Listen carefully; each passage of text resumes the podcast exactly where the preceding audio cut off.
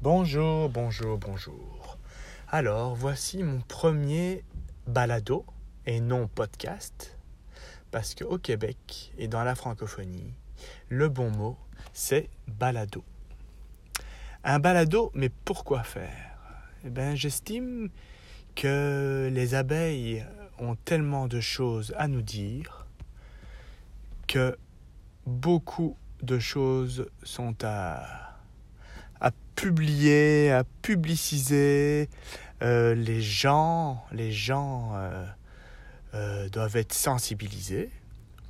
Et je dirais même que les abeilles sont une partie de l'humanité, une partie de nous-mêmes.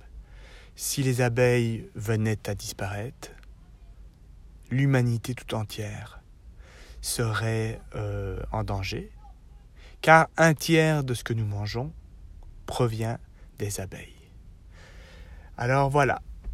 Est-ce que mes balados, mon premier balado et mes prochains balados seront-ils utiles? Je pense que oui.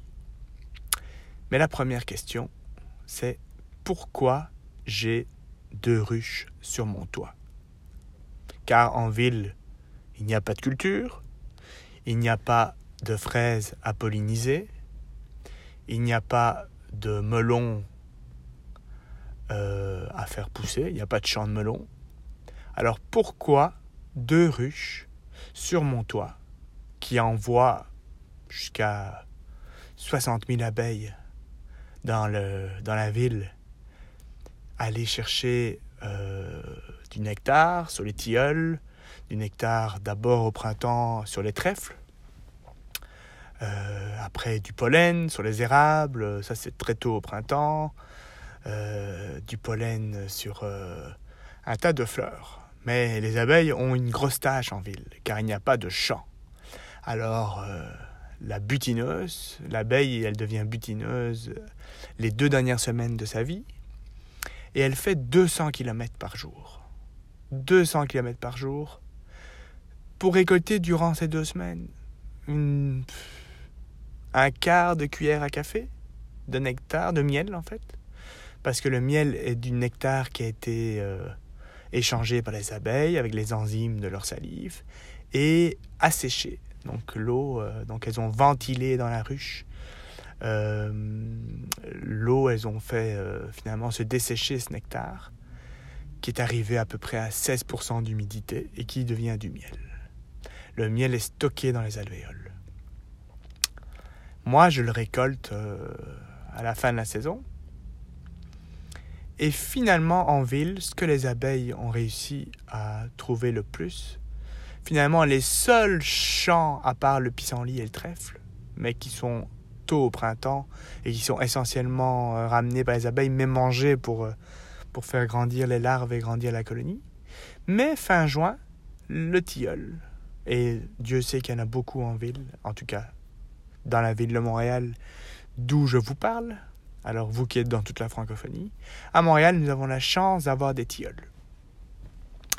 Et ce sont, comme je disais, les seuls champs aériens, car floraison euh, incroyable. Encore faut-il qu'il n'y ait pas de sécheresse, comme cet été. Qu'est-ce qui s'est passé au mois de juillet? Il y a eu une sécheresse. Les tilleuls ont donné beaucoup moins, les fleurs de tilleul ont donné beaucoup moins de nectar.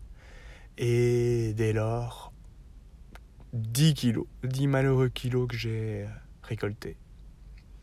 J'ai eu une ruche qui a essaimé, une autre qui a tant bien que mal récolté. J'ai laissé mes cadres de tilleul dans la ruche jusqu'à l'automne. Elles ont mangé une partie du miel de tilleul parce que qu'est-ce qui se passe à Montréal au mois d'août? Eh ben, il y a une pénurie pour toutes les populations euh, d'abeilles domestiques et les abeilles comme les bourdons, les abeilles solitaires, les abeilles qui vivent dans de petites colonies, les abeilles sauvages en gros. Qu'est-ce qui se passe au mois d'août? Il y a une baisse de floraison. Elles cherchent partout, elles sont stressées et elles mangent leurs réserves. Et parfois elles se ruent sur euh, une petite flaque de coke ou un fond de, de canette dans les poubelles publiques. Nous, on veut pas ça. Alors vous demanderez, mais pourquoi Martin ce passionné des abeilles, pourquoi il a deux ruches sur son toit? Eh bien, essentiellement, c'est pour sensibiliser la population, vous, votre voisin, votre famille, à l'importance des abeilles sauvages, des abeilles domestiques comme les miennes, à la pollinisation et à cette composante euh, quel butinage parmi euh, les, phénomènes naturels que cette nature incroyable nous offre. Alors, durant ces nombreux podcasts, ces nombreux balados, ben écoutez, je vous j'aborderai euh, les différents aspects des abeilles, les phénomènes biologiques qui moi me passionnent, euh, l'utilité. Je vous sensibiliserai sur les abeilles tout au long de, cette saison. Et euh, je continuerai inlassablement ma mission. C'est pourquoi la réponse, c'est pourquoi j'ai deux ruches sur mon toit. C'est sûr que je vous, avoue, que le matin, prendre une cuillerée de mon miel sur, sur mon toast, sur mes tartines, c'est un plaisir incroyable.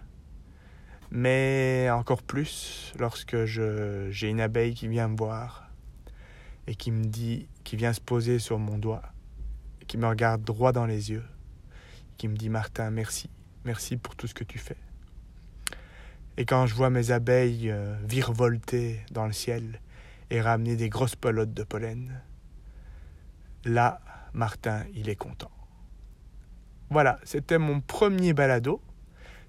Et euh, je vous, vous invite à sélectionner les prochains. Un grand merci à vous. Au revoir.